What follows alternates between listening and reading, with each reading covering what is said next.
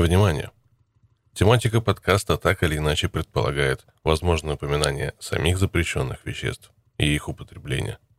Автор подкаста не призывает к употреблению психотропных и наркотических веществ, а также напоминает, что распространение таких веществ запрещено на территории Российской Федерации. Также в подкасте возможно упоминание об общественных и религиозных объединениях, а также иных организаций, связанных с осуществлением экстремистской или террористической деятельности. Автор подкаста не поддерживает и всячески осуждает подобное. Подкаст содержит нецензурные выражения и не рекомендуется к прослушиванию лицам моложе 18 лет. Автор подкаста не призывает к нарушениям законодательства и настаивает на его соблюдении. Все материалы носят исключительно ознакомительный характер.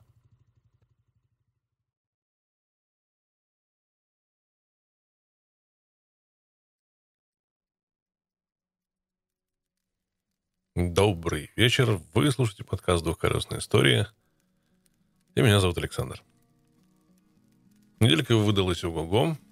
Работа навалилась у вас маленькая тележка, так что, как обычно, за подкаст усаживаюсь поздно ночью.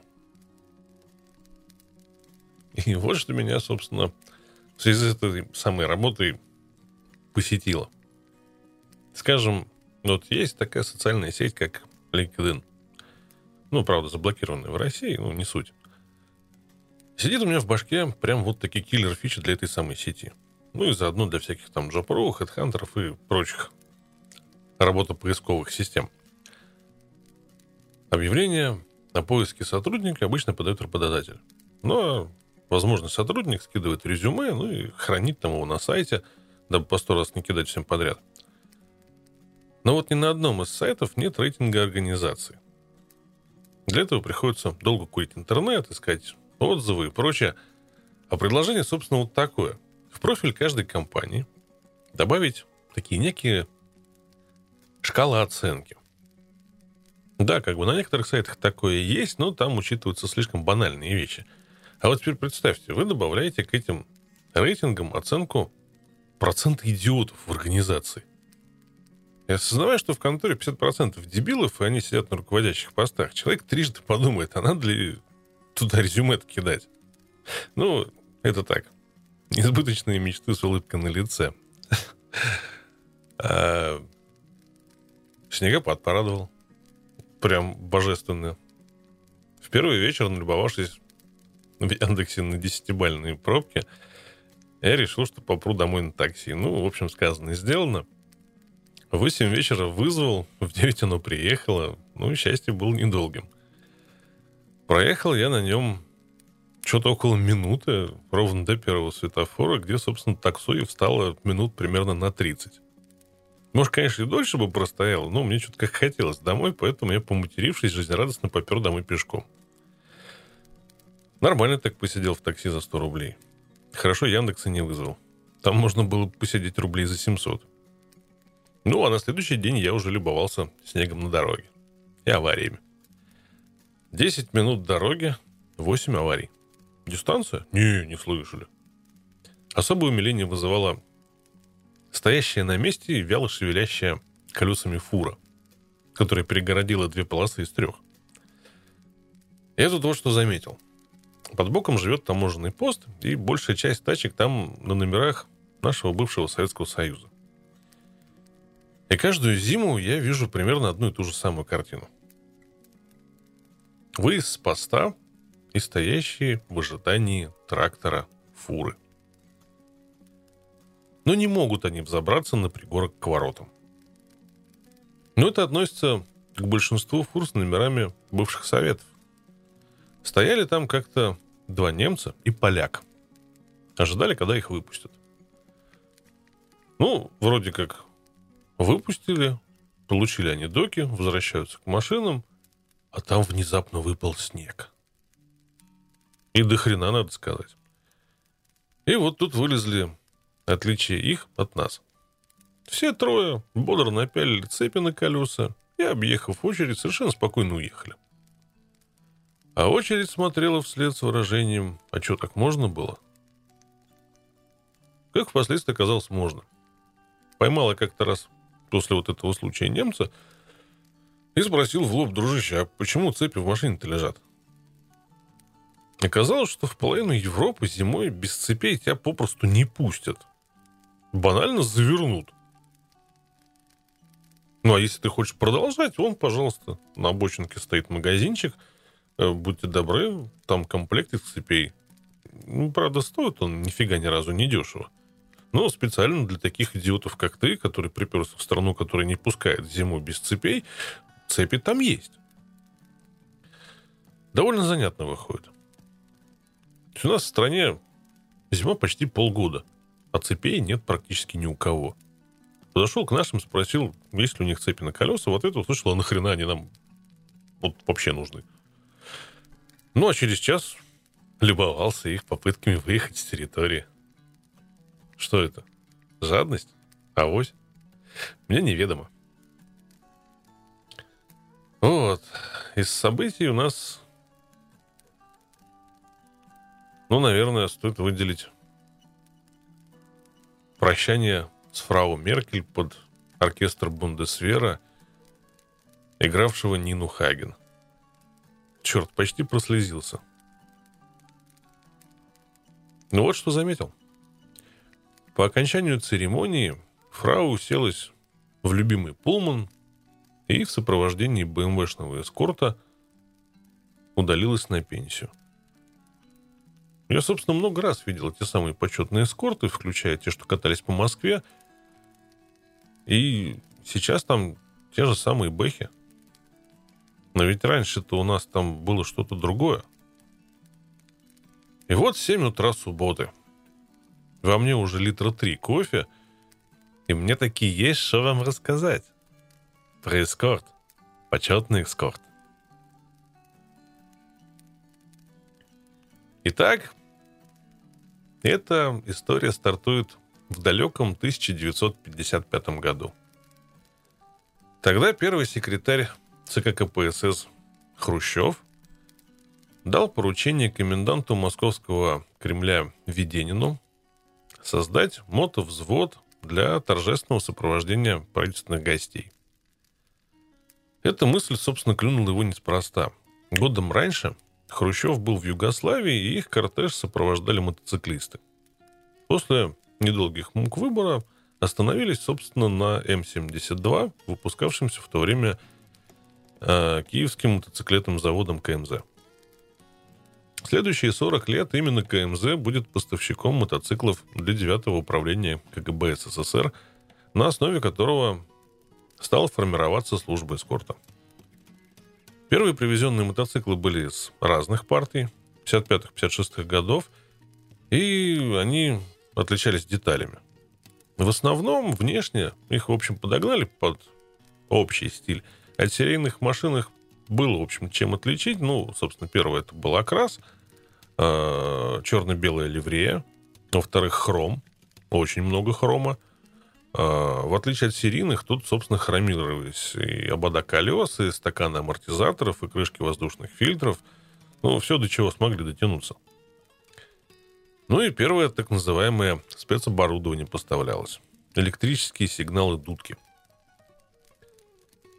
В первый раз мотоциклетный взвод отдельного полка специального назначения управления коменданта Московского Кремля показался на свет летом 1956 года, сопровождая визит президента Югославии Иосипа Брос Тита. Идея с эскортом понравилась, прижилась, и мотоциклы под эскорт начали модернизировать. В 58-м переобули колеса в резину с белым бортом и добавили щитки, закрывающие колени мотоциклиста. Через год появились первые ветровые стекла, которые позже начали ставить на К-750. Для зимней эксплуатации были выпущены боковые прицепы. С 1961 года М-72 начали потихоньку заменять на К-750 – и уже именно на них встречали первый экипаж советских космонавтов. От серийных машин этот К-750 отличался мало. Форсированный нижнеклапанный мотор, надутый до 26 лошадей, маятниковая задняя подвеска, короткорычажная передняя вилка, более мягкая подвеска в целом, скоростная пара в редукторе и откидная боковая подставка. Разумеется, Под такой проект подогнали максимальное качество изготовления и сборки. В комплект к этим машинам пошли зеркала заднего вида, звуковые сигналы горные и УКВ радиостанции, получившие место справа у заднего колеса. Последними серийными мотоциклами на службе почетного эскорта стали модели К-750М с 67 года и К-650 с 68 Первый отличался от К-750 телескопической вилкой, унифицированной с Уралами и колесными ступицами с лабиринтными уплотнениями. А на К-650 практически в той же ходовой части стоял новый верхнеклапанный двигатель МТ-8. По воспоминаниям ветеранов, К-650 зарекомендовал себя лучше, чем прежние машины. У него не было склонности к перегреву, характерной для нижнеклапанных моторов, поэтому водители сами производили замену, переставляя в ходовую часть К-750М двигатель МТ-8. Довольно проблемным узлом оказалась новая система автоматического опережения зажигания. Ее работа была признана неудовлетворительной, и почетный эскорт вплоть до 1979 года получал мотоциклы исключительно с ручной регулировкой опережения зажигания. Мотоциклы комплектовались жестким ветровым стеклом-щитком, со встроенными фонарями-мигалками, и большинство машин были радиофицированы. Слегка изменилась традиционная для эскортных мотоциклов черно-белая окраска. На бензобаках белая полоска стала горизонтальной, сужающейся к задней части. По воспоминаниям опять тех же самых ветеранов службы, по просьбе водителей, девушки, работавшие в гараже почетного эскорта, рисовали тонкой художественной кистью окантовку белых полос золотистой краской. Поскольку по ряду параметров серийные мотоциклы уже как бы не соответствовали требованиям эскортной службы, то в конце 60-х в Киеве началась разработка специальных моделей. Первой в их ряду стала опытная машина К-650ЭС, она же Днепр-С, поступившая на испытание в Серпуховский в НИИ Мотопром. Было это в 68-м, по-моему, году.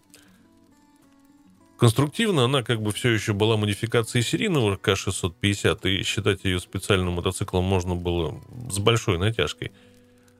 Самым заметным отличием стали 18-дюймовые колеса, которые с этого момента стали использоваться на всех последующих эскортных моделях. Посадка водителя благодаря седлу подушки стала более комфортной, крылья и боковые декоративные щитки – наколенные защитные щитки, а также ветровой щиток изготавливались из стеклопластика. Форма этих деталей очень долго и тщательно подбиралась для обеспечения лучшей защиты водителя от грязи и ветра. Тогда же впервые появилась задняя дуга безопасности. Корпус боковой коляски тоже стали делать из стеклопластика, раму облегчили по сравнению со стандартной – Новой машине присвоили заводское наименование «Эскорт-73». И с того момента, собственно, появилась традиция обозначать модели эскортных мотоциклов по году планируемого запуска в серию. Она сохранялась до самого конца производства. Аппарат внешне получился весьма стильным. За счет большого ветрового стекла с защитным щитком, глубоких крыльев, обилия хромированных деталей – он очень сильно отличался от серийных мотоциклов, поэтому во время следования в кортеже а, он прекрасно демонстрировал особый статус мероприятия.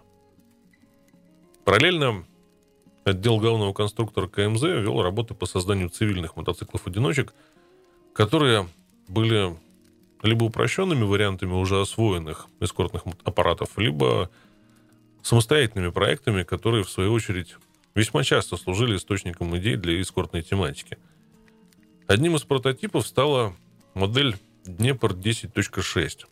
Завод анонсировал ее как предназначенный для экспорта в высокоразвитые страны мотоцикл. Фактически же эта машина являлась двухместной версией Escort 73 в новой раме. Мотоцикл получил 12-вольтовое электрооборудование. От Escort 73 он унаследовал крылья из стеклопластика и комплект задних и передних дуг безопасности.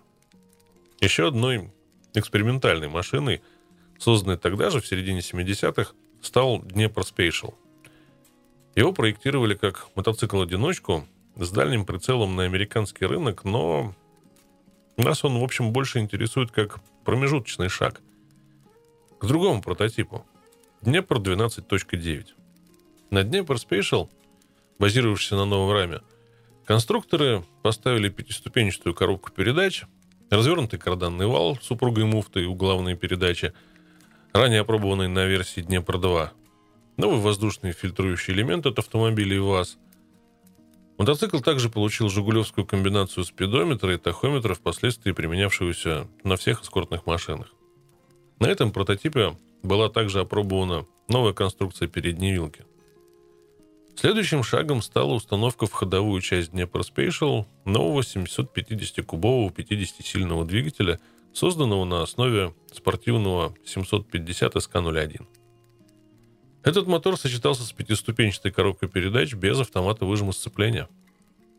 Чтобы выполнить требования заказчика об уверенном запуске мотоцикла при морозах до минус 40 градусов, пришлось разработать специальную аккумуляторную батарею. Пресс-форму и сами аккумуляторы емкостью в 32 ампер-часа изготавливали в опытной лаборатории стартерных аккумуляторов Подольского аккумуляторного завода – Параметры этой батареи позволили оснастить машину электростартером, который разместили слева по ходу возле коробки передач. Мотоцикл получил бесштоковую переднюю вилку, новой конструкции с гидравлическим демпфером руля. Также завод вел работы по оснащению переднего колеса этой модели дисковым тормозом с гидравлическим приводом. Технический проект Днепр МТ-12-9 был рассмотрен в Министерстве автомобильной промышленности 11 декабря 1976 года. Машина получила ряд замечаний, и в ходе их устранения была разработана новая модель Днепр 14.9. Так, от электронной системы зажигания пришлось отказаться из-за низкой надежности имевшейся тогда элементной базы. Сапон двигателя получил фильтрующий элемент в передней крышке двигателя – Электростартер разместили в верхней части коробки передач. На смену отечественным карбюраторам пришли немецкий Bing. Первый предсерийный Днепр 14.9 отправили в гараж особого назначения уже в 1978 году. По результатам испытаний заказчик высказал ряд замечаний, которые завод попытался устранить, однако некоторые болячки так и преследовали мотоцикла этой модели до самого конца эксплуатации – Серьезные претензии вызывала устойчивость и управляемость на больших скоростях. Но, несмотря на все эти недостатки, машина удалась. На изготовление первой партии из 25 специальных эскортных мотоциклов ушло более двух лет, и они были сданы заказчику только в 1979 году. Двигатель Днепр 14.9 собирали и доводили в Серпуховском в ней мотопром. 27 декабря 1980 года Министерство автомобильной промышленности СССР утвердило техническое задание на принципиально новый мотоцикл для почетного эскорта – «Эскорт-86». По требованию организации заказчика он должен был получить 950-кубовый двигатель мощностью не менее 64,5 лошадиных сил, пятиступенчатую коробку передач с передачей заднего хода, литые колеса, двухдисковый тормоз переднего колеса, переднюю вилку с алюминиевыми трубами и ряд других современных на тот момент конструктивных решений. В июле 83-го Киевский мотозавод изготовил два прототипа для испытаний. Двигатель пришлось разработать фактически с нуля. Он получил цельный стальной коленвал с жигулевскими коренными и шатунными вкладышами, горизонтальный разъем картера, цепной привод распредвала – Однако вскоре работы пришлось приостановить. Новый мотоцикл получился технологически слишком сложным для существующего на тот момент производства. В докладе на научно-техническом совете Министерства автомобильной промышленности было отмечено, выполнение требований технического задания привело к почти полной разунификации новой модели Escort 86 по отношению к ранее выпускавшимся моделям Escort 78. Остается только удивиться своеобразной логике вот этих вот советских вышестоящих инстанций. Завод по-хорошему-то следовал требованиям заказчика, создавая новый мотоцикл, и именно в новых разработках обвинили конструкторов и практически зарубили проект. В конечном итоге проект Escort-86 был фактически сведен к очень глубокой модернизации Днепр 14.9. Первые два опытных образца удалось изготовить и представить на испытание только в декабре 86-го. По замечаниям заказчиков, машины неоднократно переделывали, или только к 88-му Киевский мотозавод приступил к изготовлению партии из 25 мотоциклов Днепр 14.9М. Они отличались от предыдущей модели не только конструкцией, но и новым дизайном. Передний обтекатель большой площади теперь был жестко закреплен на раме. Вначале это создавало некоторые трудности при переучивании водителей, которые привыкли чувствовать поворот по положению, собственно, обтекателя переднего крыла. Глушители приподняли, так что теперь можно было наклонять мотоцикл в виражах на больший угол. Система электрооборудования, собственно, стала предусматривать совершенно другую коммутацию – а, применение оригинальных сигнальных фар и ряда новых приборов, размещенных в специальном контейнере с герметичными штекерными разъемами, панель приборов с часами амперметром. В угоду требованиям моды уменьшили количество хромированных деталей. Заводские инженеры приложили огромную массу усилий для облегчения всей конструкции мотоцикла. Задний маятник изготовили из трубы прямоугольного сечения, он стал длиннее, увеличив базу машины. Коляску тоже полностью перебрали – Днепр 14.9М стал последним эскортным мотоциклом Советского Союза. В 1993 году эти мотоциклы в летнем одиночном варианте были заменены на мотоциклы BMW K75 RT. Зимний вариант продолжал нести службу до 1996 года. И в нем же, в 1996 был также заменен на BMW K75 RT с коляской. Вот такая вот грустная история. Знаю несколько человек, которые занимаются восстановлением этой техники. Может быть, получится летом к ним прокатиться, а фотками потом порадую группу. Ну что, пришла пора возвращаться к книге. Благо, судя по отзывам, история вам понравилась. Так что усаживайтесь поудобнее, Наливайте вкусного. Уралы, комары и дикая природа ждут.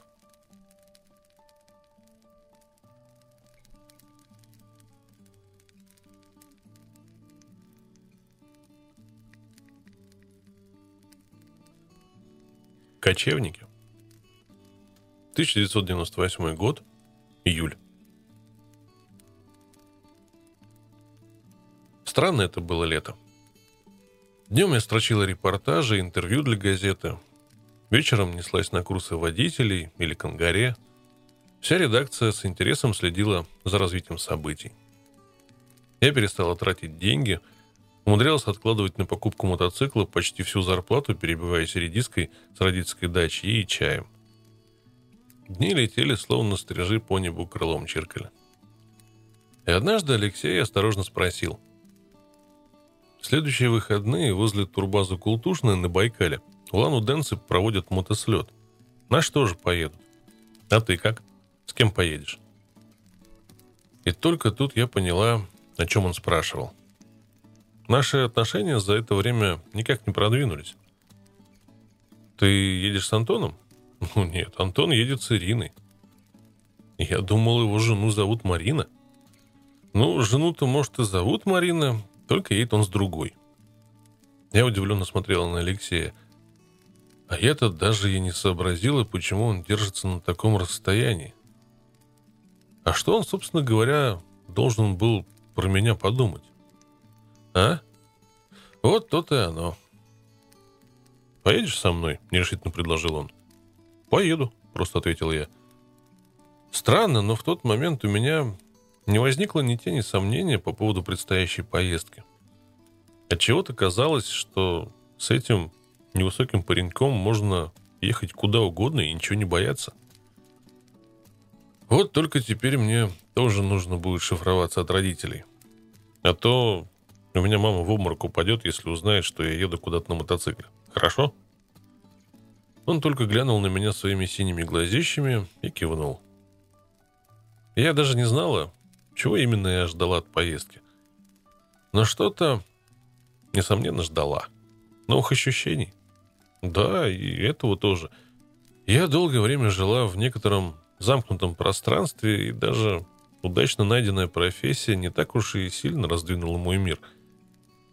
Я никогда не могла ездить на машине, меня укачивало. И даже самая недолгая поездка вызывала мучительные приступы тошноты.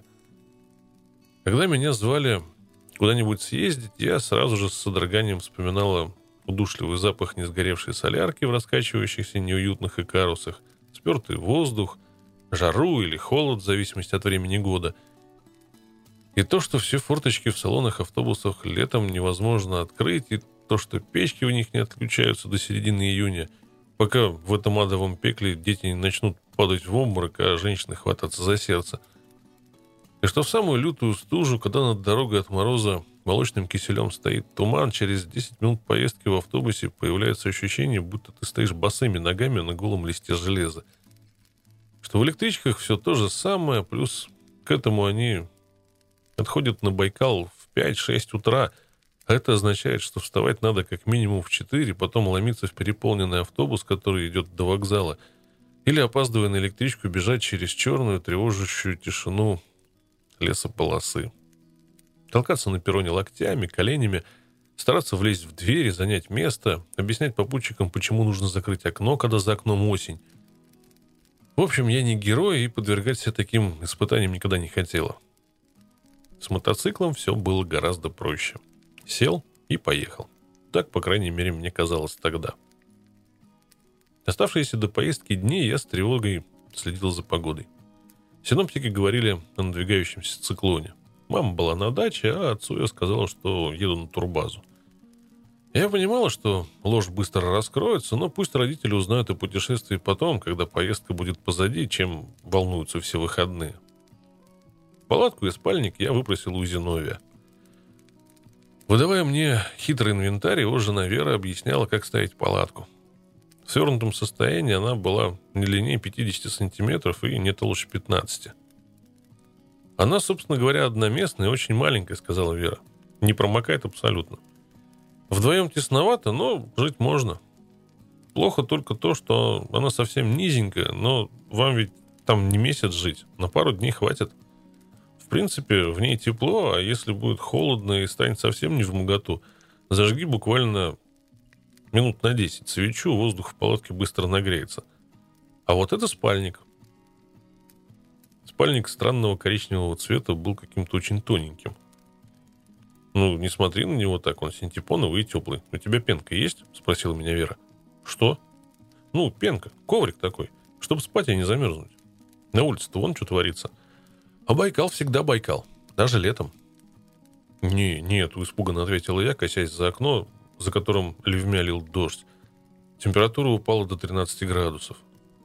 «Ну, целый я тебе не дам, мы сами едем в выходные на Алху. Но у меня есть обрезок. Вера вытащила из шкафа что-то розовое. «Держи». «Вот до сюда хватит». Она выразительно показала, да куда именно хватит коврика.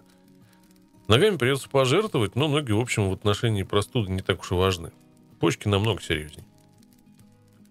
Шлепая домой по лужам, я с ужасом думал о предстоящей поездке и не понимала, что же мне нужно надеть, чтобы не замерзнуть. Надену свитер. Нет.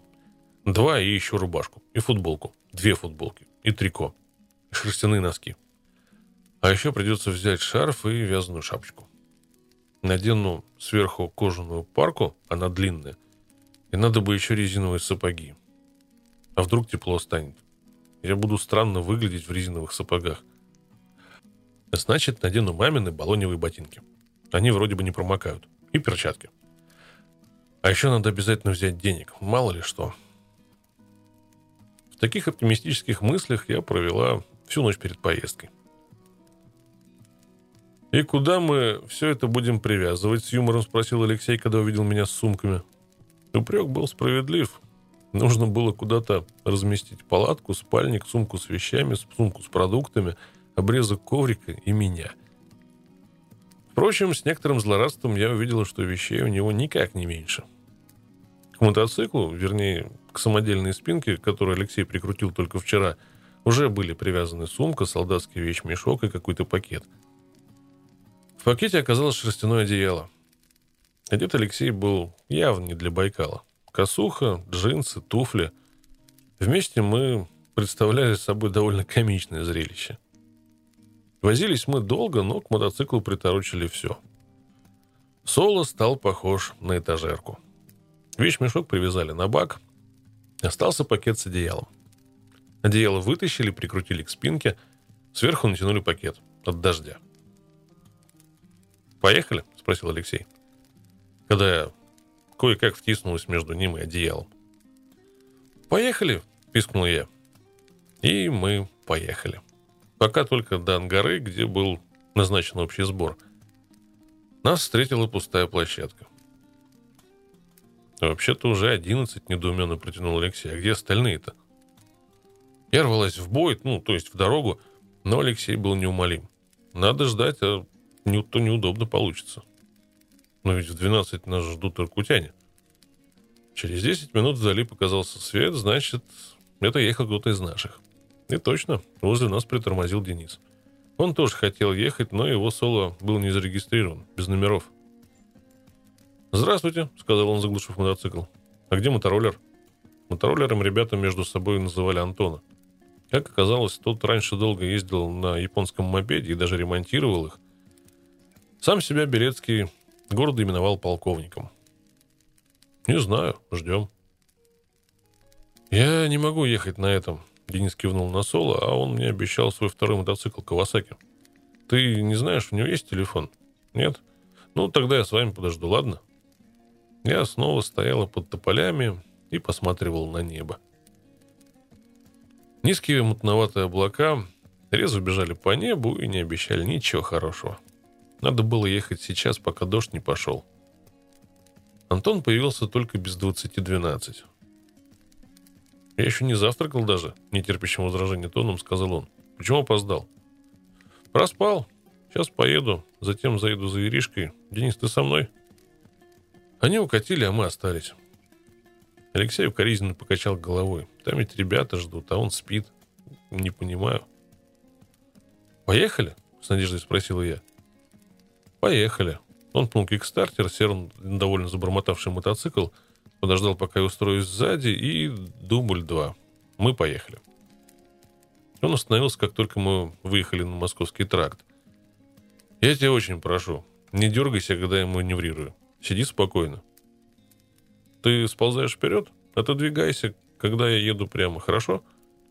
Специально наклоняться в поворотах не надо. Сиди как сидишь и ничего не делай. И я прошу, держись вот здесь. Да вот хоть за сумку, хоть за спинку, когда я торможу. Ясно? Хорошо.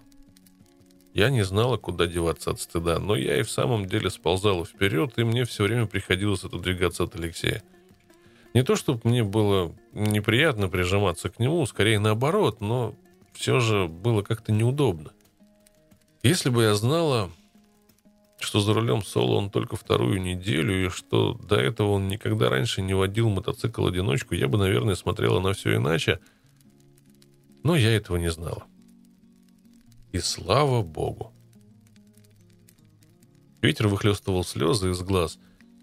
Черный, крашеный нитрокраской черпак, то и дело приходилось поправлять, но все это было ерундой по сравнению с предстоящим путешествием. Разлохмаченные ветром березы проносились мимо. Мокрый асфальт блестел, как намазанный маслом, а проходящие мимо машины обдавали нас брызгами воды и грязи. «Где вас черти носят, Лех? Ты почему один? Остальные-то где?» Встречали нас иркутяне. Их было всего четверо на трех мотоциклах. «А, Белецкий проспал, так что они позже подъедут. Белецкого дожидаться не надо, сказал, догонит. Будут два мотоцикла, он и еще Денис. Тогда по коням? По коням! По ступам! Крикнул кто-то, и все засмеялись. Итак, нас было шестеро на четырех мотоциклах. Мы как-то очень быстро выбрались из Иркутска, и наша маленькая колонна выстроилась следующим образом. Первым ехал Руслан, у него был холеный, крашеный в сервисе серый Урал – Двигатель, отполированный до зеркального блеска, с сиденья ступенькой приводили в трепет знатоков. Руслан был почти брюнетом, с маслянистыми, темными, как у мексиканца, красивыми глазами и большим ртом. Он был влюблен в свой мотоцикл и имел на это полное право. А еще он был обладателем модного итальянского закрытого шлема интеграла ярко-красного цвета и кожаной коричневой куртки. Вторым ехал Виктор Макаров. С ним я уже была знакома, он приезжал в Ангарск и показывал, как можно на Урале крутить восьмерку, которая рассчитана на восход. Он был совсем молод, только что отслужил. Высокий, по-юношески стройный, длинноногий. Плечам его тело вдруг разворачивалась накачанной мускулатурой. У него были светлые рыжеватые волосы, вытянутое лицо. В косухе, в военных штанах и берцах он был похож на классического киношного немецкого солдата, а когда он сидел на мотоцикле, сходство от этого только увеличивалось. Не хватало только автомата и немецкой каски. Наверное, он знал об этом, и Урал построил себе подстать. Серое громадье было похожим на мастодонта – Рогатый руль он рассчитал и выгнул сам. Сзади мотоцикл зрительно увеличивали большие квадратные кофры. Вместе со своим Уралом он казался выходцем из какого-то фантастического фильма вроде «Безумного Макса». Потом ехали мы. Четвертый мотоциклист оказался старенькой, чехотошной явой синего цвета, на которой ехали двое. Некто Эдик, владелец мотоцикла, и некто Илья – Пару они составляли только потому, что у одного был мотоцикл, а у второго права. Я глядела вокруг во все глаза, потому что понимала, такого я больше никогда не увижу. Даже если проеду здесь еще сотни раз. Это будут совершенно другие поездки, и время будет другое. И я, я тоже буду другой. Так что нужно смотреть и запоминать. Махины фур вдруг в последний момент резко уходили в сторону. Автомобили сигнали проносились мимо так быстро, что я даже не успевала их рассмотреть. Мельчайшие капли воды висели над дорогой, оседая на мотоцикле, на одежде, на очках. Сама дорога, окутанная завесой влаги, с ее обочинами, с бесцветными, словно забытыми обезлюдевшими деревеньками, мелькавшими по обе стороны, неслась нам навстречу. А потом начался Култукский серпантин. И я вцепилась, что есть силы в ремешок сиденья. Потому что одно дело ехать по этой дороге в неторопливом автобусе и совсем другое нестись на заднем сиденье мотоцикла в компании молодых отчаянных байкеров. Я боролась с приступами головокружения, и дело было не в страхе. Мир вдруг обрушился на меня всеми своими запахами, всеми ощущениями, мне было очень холодно, но нужно было терпеть. Мне было страшно, и одновременно я испытывала самый бешеный восторг. Холодный воздух набивался в легкие, но хотелось кричать и петь. Тогда я еще не знала, что все это вкус самого прекрасного напитка, в состав которого входят запахи дождя, нескошенной травы, бензина, кожи, мокрого асфальта и влажного песка на узкой обочине – Сюда входят звуки клаксонов маленьких спортивных машин, мощный рев груженных КАМАЗов, выхлоп мотоцикла и звук, с которым на скорости влезается в шлем бабочка, хруст гравия под колесами и камень, отлетающий из-под колеса встречной машины.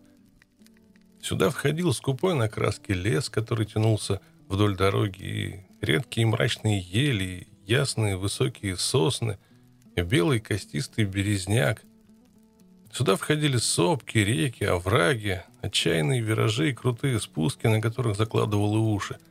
Затяжные подъемы, которые Урал преодолевал с трудом. Сюда входили обгоны по встречной, гулкие мосты, от перил которых отражался звук мотоцикла, шлейфы грязи, тянущиеся за грузовиками, и туман, холод от которого проникал до самого сердца. Мы летели вперед, не оглядываясь, не останавливаясь и ни о чем не думая – мы были похожи на кочевников, которые отправились искать для своего племени земли новые, никем не открытые. Дорога оборвалась внезапно. Она просто срезала с одной стороны последнюю сопку перед Байкалом. Небеса распахнулись, и дальше были только небо, вода и облака. Внизу, под сопкой, на узкой полосе между горами и Байкалом, тянулся Култук. «А где Эдик?» – спросила я, когда мы остановились на смотровой площадке. Дорога над обрывом разворачивалась на 180 градусов. Посередине поворота был единственный разутюженный фурами пятачок, на котором можно было без опаски остановиться. Слева уходил вверх поросший молодым березняком склон горы. «Сейчас будет. Ява у него не тянет нифига», — ответил Виктор, сплевывая под ноги. «Сласти, будет обед, будет ремонт, а то мы с этой Явой никуда не уедем». Они успели сгоношить костерок, поставить на него котелок с водой, когда подъехал Ява.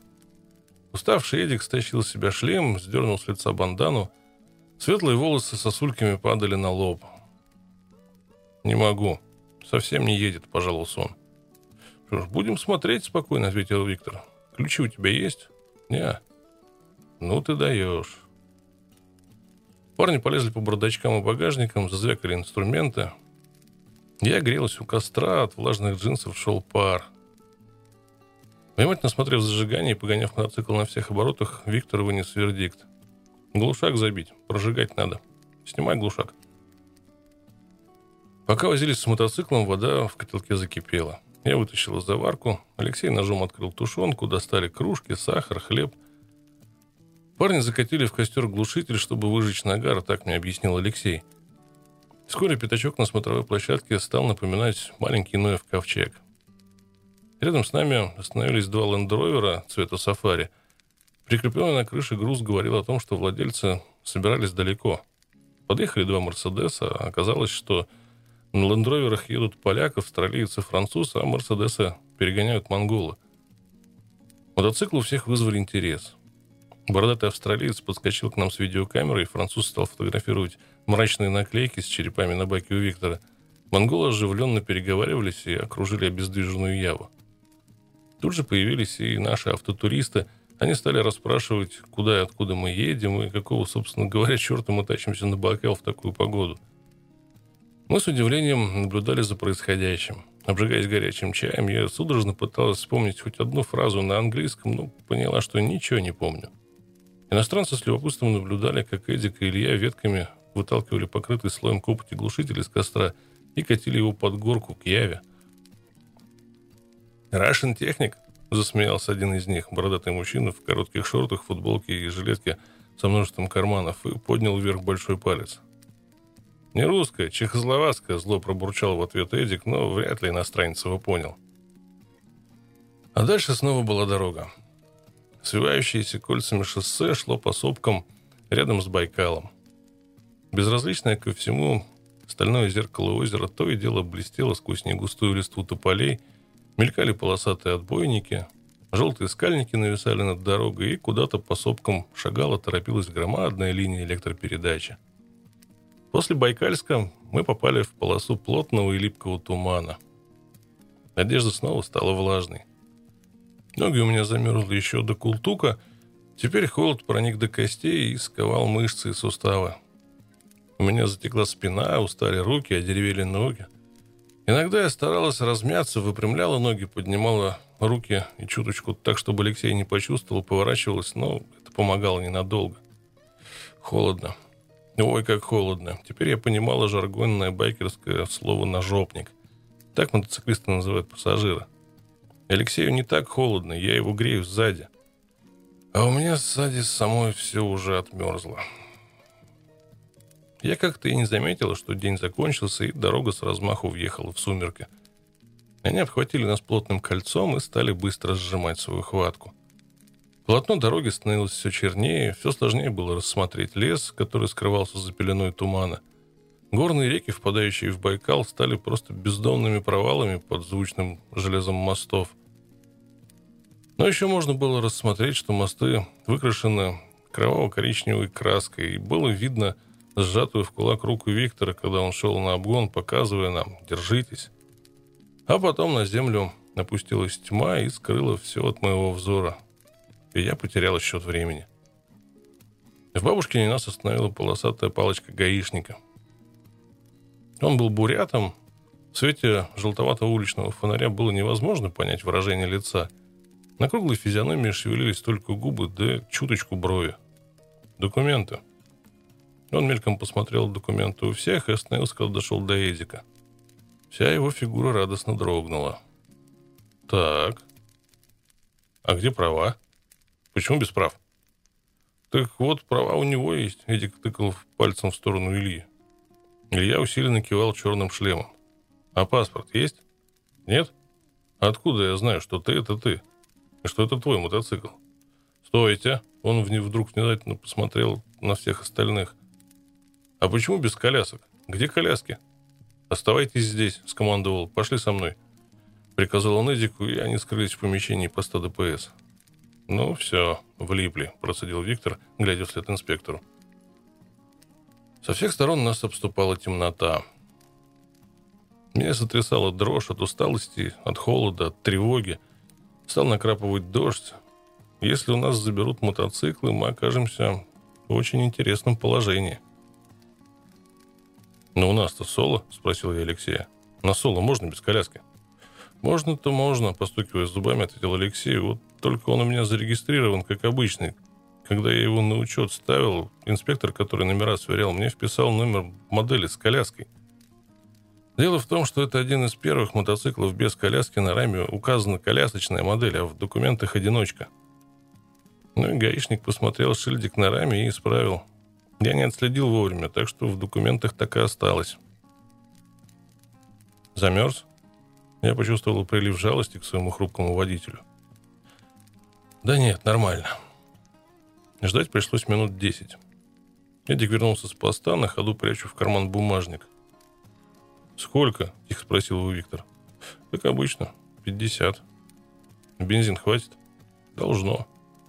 «Тогда вперед!» – вдруг рявкнул Макаров, легнул в стартер и открутил ручку газа.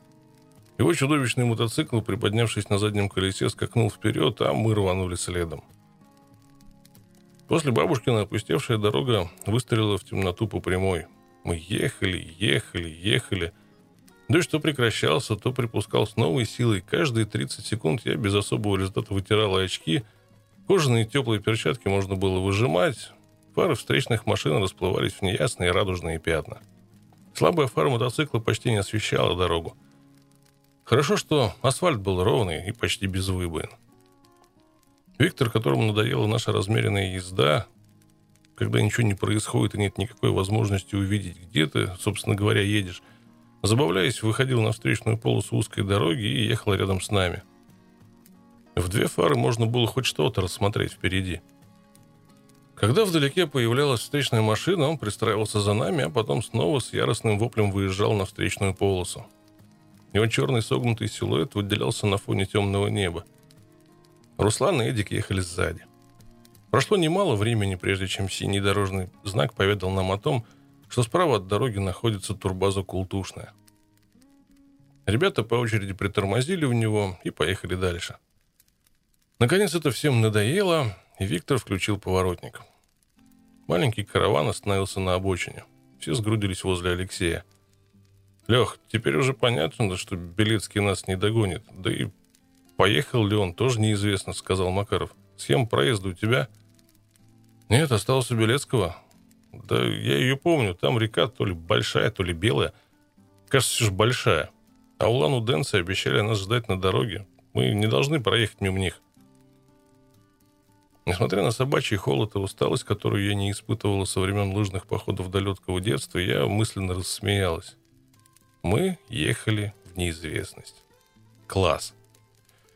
Нет, в самом деле, мне это даже понравилось. Почему бы и нет? В конце концов, я ведь хотела сильных ощущений, значит, я их получу.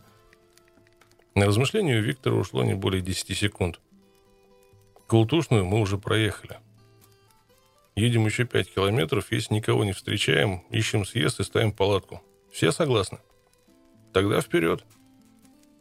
Но не успели мы проехать и километра, как с обочины нам замахали, закричали и замигали фарами. Нас ждали. На левом отвороте стоял светлый москвич, а на обочине пара мотоциклов – кто-то, размахивая руками, бросился к нам. Парни хлопали по спинам, им жали руки, рассматривали друг друга при свете фары и слабенькой лампочки в салоне машины. «Ой, там девушка!» «Дайте девушке чаю!» — кричал очень громкий женский голос. Пусть она в машину идет, она замерзла. И меня уже кто-то обнимал за плечи, заглядывал в прорезь шлема, увлекал к такому теплому и такому заманчивому салону машины. Я проявил стойкость, ведь это предательство сесть в нагретое нутро москвича, когда мой водитель останется под дождем. Ведь предательство, правда? И я осталась. Где-то впереди светились окна, там была деревня. Наконец кто-то крикнул «Эй, Андрюх, проводи их до места!» На обочине затрещал двухтактник. Мы быстро попрыгали на мотоцикл и понеслись куда-то во тьму. В первый раз мне стало не по себе. Мы неслись с устрашающей скоростью по гравийной дороге. Какие ямы и выбоины нас могли ждать впереди, неизвестно. Стоп-сигнал мотоцикла нашего Сусанина угольком горел где-то далеко впереди. Деревня быстро осталась в стороне, мелькнули фонари над крыльцом чего-то домика, чьи-то тени. Мы снова оказались в темноте, и тут я в первый раз взмолилась. «Леш, потише, пожалуйста, потише!» Алексей притормозил, нас тряхнуло на мосту, и тут он снова добавил газу и вдруг заозирался, заоборачивался, затормозил. Остановил Урал прямо на дороге и, бросив мне «Руслан упал, я сейчас», убежал. Потом вернулся, включил габариты и снова исчез в темноте. Я безрезультатно вглядывалась в ночь. Как он понял, что Руслан упал? Я ничего не слышала. Сейчас, напрягая слух, я слышала вскрики далеко позади – я хотела было бежать назад, но впереди показалась машина, и оставить мотоцикл с вещами я не решалась. Я сильно устала. Так устала, что не могла уже стоять на ногах. Села на мотоцикл и, слизывая с губ капли дождя, стала терпеливо дожидаться Алексея. Потом легла вперед на холодный бак и уперлась шлемом в стойке руля. «Нормально. С ним все нормально», — сказал Алексей, вернувшись. Оказалось, Руслана подвела тяжелая палатка, сшитая из камазовского тента. Она была привязана к багажнику обычной веревкой, от тряски палатка свесилась на одну сторону. На ухабах деревенского моста на, рас... на раскисшей глине мотоцикл занесло. Не ожидавший от такой дороги такого поворота, Руслан не смог удержать Урал и упал. Эдик, шедший следом, не успел затормозить, и переднее колесо явно ударило Руслану в голову. Его спас шлем. Хорошие шлемы делают итальянцы. Наш полиэтиленовый черпак раздавило бы. Мотоцикл пострадал незначительно, сорвало крепление крышки с головки цилиндра, и из двигателя разлилось немного масла. Долго искали болт, потом долго ехали куда-то вниз по глине и траве. Потом мы оказались в центре поляны, где кругом стояли палатки. Кто-то совал нам тарелки с теплыми макаронами. Когда шум мотоциклов, снующих в темноте, и музыка, доносящаяся из автомобиля, затихли, недалеко за палатками было слышно тяжелое дыхание Байкала. А потом дождь, который все время накрапывал, плавно перешел в ливень, и мы с Алексеем пошли ставить палатку. Окоченевшие пальцы не гнулись, резинки, стягивающие алюминиевые стойки, рвались. Алексей подсвечивал фарой. Когда крохотная, вся в маскировочных пятнах палатка была установлена, я поняла, что жить в ней нельзя. Чтобы в нее залезть, мало было встать на колени. В нее нужно было заползать змеей. Развернуться в ней тоже было невозможно. Выходить надо было только вперед ногами. Я втиснулась внутрь, почти лежа расстелила себе коврик и спальник. Алексею одеяло, в ногах втиснула по бокам мокрые сумки. Скинула тяжелую от воды парку, мокрые джинсы. Напялила сухое трико и позвала Алексея. Он пробрался на свое место, переоделся в темноте в сухое – я вспомнил о совете, который давала мне Вера, что-то там про свечу, и рассмеялась в темноте. По палатке гулял ветер. Я лежала, прислушиваясь к тому, что происходило снаружи. Меня беспокоило, как стояла палатка. Дорога к лагерю проходила совсем рядом, как бы нас в прямом смысле слова не переехал Белецкий. В темноте можно было и не заметить крохотный тент защитного цвета. Шум снаружи постепенно затихал, все реже хлопали дверцы машин, стала тише музыка, и в конце концов остался только один звук. Неторопливый шелест дождя. Я натянул шапку до носа и с головой накрылась спальником. Старалась сжаться в комочек, чтобы зря не терять драгоценное тепло. Как же я согреюсь? Через полчаса мои зубы стали выбивать чечетку, и стало ясно, что уснуть в такой холод будет невозможно. В такой холод можно ехать, можно идти, можно даже работать, а вот спать, спать нельзя. «Тебе холодно?» Я не выдержал первый. «Угу». Алексей слабо шевельнулся, и я явственно различил стук его зубов. «Надо греться». «Как? Свечку зажжем?» Алексей невесело рассмеялся. Он уже знал про совет Веры. «Нет, старым индейским способом». «Это как?» Он застеснялся. «А так. Я расстегнул спальник. Иди сюда». «Зачем?» «А затем, что вдвоем теплее, так что давай греться». Долго уговаривать не пришлось. Он придвинулся, затолкал в спальник ледяные ноги. «Поворачивайся, я тебя греть буду», — сказал я, и он послушно повернулся. Я обхватил его замерзшие плечи, прижимая к себе. Вскоре мы в самом деле согрелись и заснули. Нас разбудил рев моторов и крики. Это приехал Белецкий. Алексей на минуту выглянул наружу, потом снова заполз в тепло. На этот раз он обнял меня, и мы снова уснули. Проснулась я от того, что лежала в луже. Спальник снизу был совершенно мокрый, в ногах плескалась вода. Да уж, палатка не промокала, что там говорить. Расстегнув молнию, я увидела, что на улице рассвело. Мне ничего не оставалось, как разбудить Алексея. Он вылез из палатки, куда-то ушел и быстро вернулся. «Пойдем к иркутянам. Брось спальник, куда ты его тащишь?» В огромной палатке иркутян было тепло и уютно. Кто-то подвинулся, я юркнула между двух горячих тел. Алексей накинул на меня влажное одеяло, от которого остро пахло шерстью. Сам притулился в ногах, накрывшись косухой и натянув поглубже шапочку. Во второй раз я проснулась, когда было уже часов одиннадцать. В палатку заглянул Виктор. «Кто хочет жрать, идите, там кормят». Алексея рядом не было, в углу неподвижно лежал, натянув на голову спальник Руслан. «Горячая?» — с надеждой спросил я. Ну, там суп с тушенкой сварили и горячий чай есть. Я накинула парку и вылезла наружу. Наконец у меня появилась возможность рассмотреть, где же я провела ночь. Песчаный, покрытый куцей травкой плоский берег уходил вдаль. Разноцветные палатки были выстроены полукругом, ряд мотоциклов стоял возле невысоких густых кустов, тянущихся вдоль берега. Грязноватые тучи спускались так низко, что казалось, мы все находимся внутри них. Все было серым. Дорога, палатки, стволы берез. Даже до поля за дорогой. Рядом с палаткой начиналась тропинка к воде. Ветер пригнал воду к южному берегу Байкала, камыши и высокая трава на берегу оказались затопленными. Тропинка уходила в воду.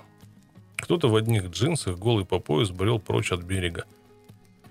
Он не оглядывался и уходил, как Христос, по воде все дальше и дальше – Серое безмолвие заполняло все пространство от берега до горизонта, где смыкалось с водой облака. Я забеспокоилась. Выглядело это все как-то нереально и походило на попытку самоубийства. Я добежала до самой воды, оглянулась и увидела Алексея. «Послушай, а с ним все нормально? Он, товарищ, кажется, топиться пошел». «А, да это Денис». «Денис!» Уходящий по волнам обернулся, и выражение лица его было бессмысленным – «О, Алина, здравствуй», — сказал Денис своим очень интеллигентным, негромким голосом. Он был смертельно пьян. Наверное, он пил всю ночь. «Ты там не топиться пошел?» — спросил я. «Не, Алин, со мной все в порядке». Он очень правильно выговаривал слова, и по говору нельзя было понять, что он так сильно пьян. «Я ополоснусь немного, мне в себя надо прийти».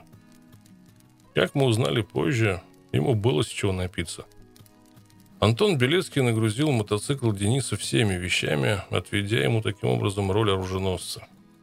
Сам Антон вез только свою прекрасную возлюбленную. Томную, тоненькую, темноволосую красавицу с ярко-синими глазами. Она несколько недоуменно смотрела на всех нас, словно не понимая, как она могла опуститься до общения с теми, у кого даже машины нет. Роль оруженосца Денису не понравилась. Не понравилась ему и безалаберность Белецкого. Где-то на перевале, когда у Антона спустило переднее колесо, выяснилось, что он воткнул в японскую шину камеру от ижа. Камера была значительно шире, ее заживала, и она протерлась. Антон снял колесо, оставил свою красотку с Денисом на дороге, сел на Кавасаки, на котором ехал Денис, и уехал в ближайший сервис в 50 километрах. Там он заклеил камеру, вернулся, поставил колесо, и все поехали дальше. Через 100 километров камера снова протерлась, и все повторилось. Еще через 100 произошло точно то же самое. Я так замерз, Денис качал головой, вы даже представить себе не можете. И так мне это надоело, сидеть на дороге с этой цацей. Я думал, я никогда не доеду. А во сколько вы приехали? Не знаю, часа в три ночи. Дождь шел весь день, делать было особенно нечего. Можно было или сидеть в палатке, или стоять у костра. Намокавшая одежда быстро подсыхала у горячего очага, чтобы тут же снова промокнуть. Мы с Алексеем постарались разобрать вещи. Все, что осталось сухого, перетащили в палатку иркутян. Моим мокрым спальником непонятно зачем накрыли мотоцикл, и высушить его уже явно было невозможно. Влажное одеяло подсушили у костра. Палатку переставили на другое место. Алексей раздобыл примус, и мы ее даже подсушили, но ночевать в ней больше не решились. Байкеры развлекались кто чем мог. Здесь не было иномарок, все приехали на изделиях отечественного мотопрома. На Уралах, Ижах, Восходах. Это были простые, бесхитростные ребята, которых объединяла любовь к мотоциклам и желание найти себе подобных. Тех, кто смог бы понять их увлечение, а не тыкал бы пальцем приговаривать. Смотрите, он не может заработать на машину.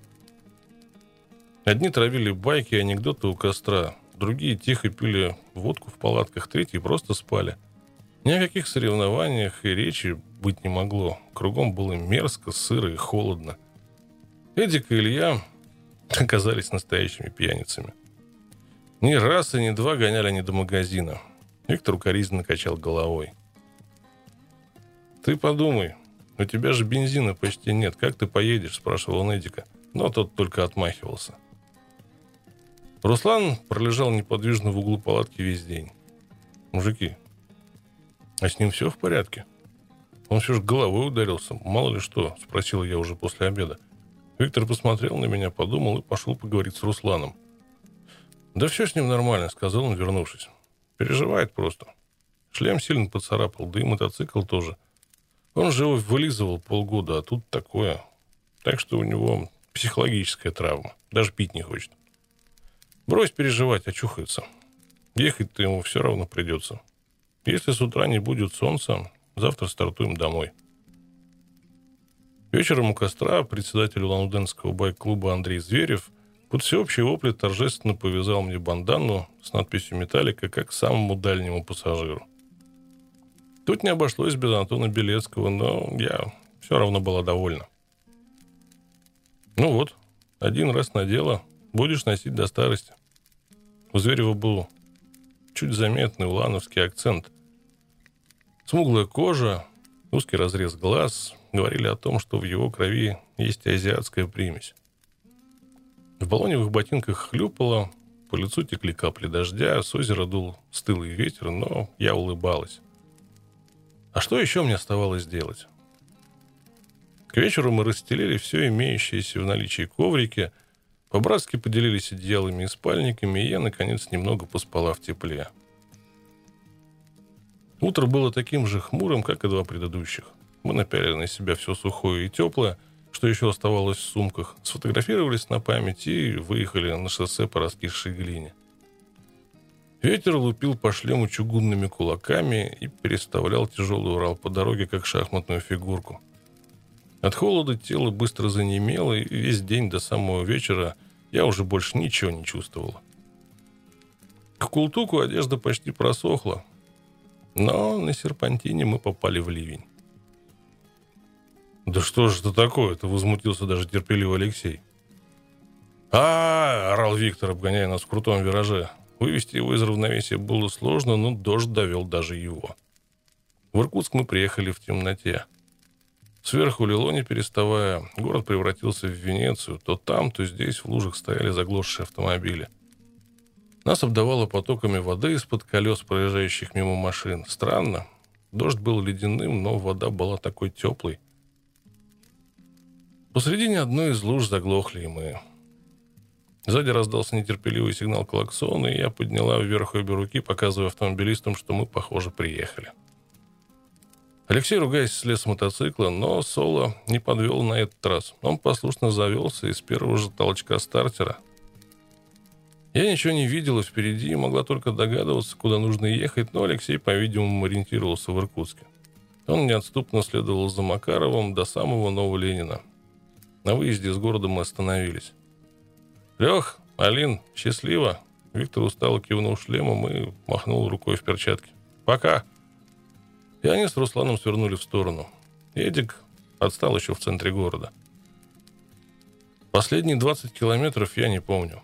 Была только белая полоса боковой разметки, слепящие фары встречных машин, холод и дождь. Когда мы подъехали к моему подъезду, то не смогли отвязать вещи. Я вытащила нож, мы обрезали все веревки и жгуты. Я шаталась под тяжестью багажа, пальцы не хотели держать тяжелые сумки. Ноги были ватными и почему-то подкашивались. «Давай, езжай», — говорил я Алексею, а он, в свою очередь, ждал, когда я зайду в подъезд. У меня не было сил упрямиться. Я зашла в темный подъезд и обнаружила, что в нем не горит ни одна лампочка. За запотевшими окнами шумел дождь, кажется, он стал еще сильнее. Я остановилась на втором этаже, прислушалась, убедилась, что Алексей сумел завести мотоцикл и поплелась по лестнице выше, на пятый. Ступеньки показались мне крутыми, а лестничные пролеты бесконечными. Не было такого случая, чтобы я не смогла попасть ключом в замок, но, видать, в любом деле бывают исключения. Потыкав в твердую ключом, я отчаялась и позвонила. Мне открыл отец. «О, приехала. Заходи. А дождюк-то какая на улице, а?» Почувствовав тепло родного дома, я без сил опустилась на пол в прихожей и долго собиралась силами, чтобы встать и снять куртку. «Ты чё сидишь-то? Устала?» «Ой, пап, ты не поверишь. Замерзла. Я на Байкал ездила на мотоцикле». «Чего?» Я повторила. «Ты... ты просто сумасшедшая!» Отец возмущенно посмотрел на меня и ушел в свою комнату, где громко работал телевизор. Я не могла с ним не согласиться. Кое-как стянула куртку, развязала мокрые шнурки. Пока я сидела на полу, с меня натекла лужа. Я стаскивала с себя мокрые вещи одну за другой. Вещи почему-то не хотели сниматься, и, словно прилипнув и примерзнув к моей коже, но я брыкалась из последних сил, воюя со свитерами, кофтами, пока не осталось в футболке и трико, Потом прошлепала в ванну, открыла воду и стала набирать ванну. Долго отогревала руки под струей воды. Вода была теплая, наверное, давно не спускали. Не вытерпев, я разделась и полезла в ванну, когда там было всего сантиметров 15 воды и еле сдержала крик. Вода показалась мне горячей. Я опустила руку и убедилась, что она еле тепленькая. Это ж как же нужно было замерзнуть, чтобы она казалась таким кипятком. В дверь постучал отец. Я выключила воду, чтобы было лучше слышно. «Чего?» «А куда ты ездила?» «Ага, зацепила, значит». «Как же называется та деревня?» «Алимасово». «В Алимасово». «А это далеко?» «Не знаю, километров, наверное, 400 или больше». «Ну ты даешь».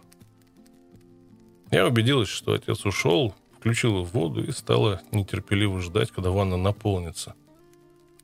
Как же хорошо дома. Как хорошо, что существует горячая вода и свет, и белые простыни, и мягкая тахта. Все тело горело, словно его натерли наждачной бумагой. Меня неумолимо клонило в сон, а шум воды из крана был почему-то так похож на шум дождя.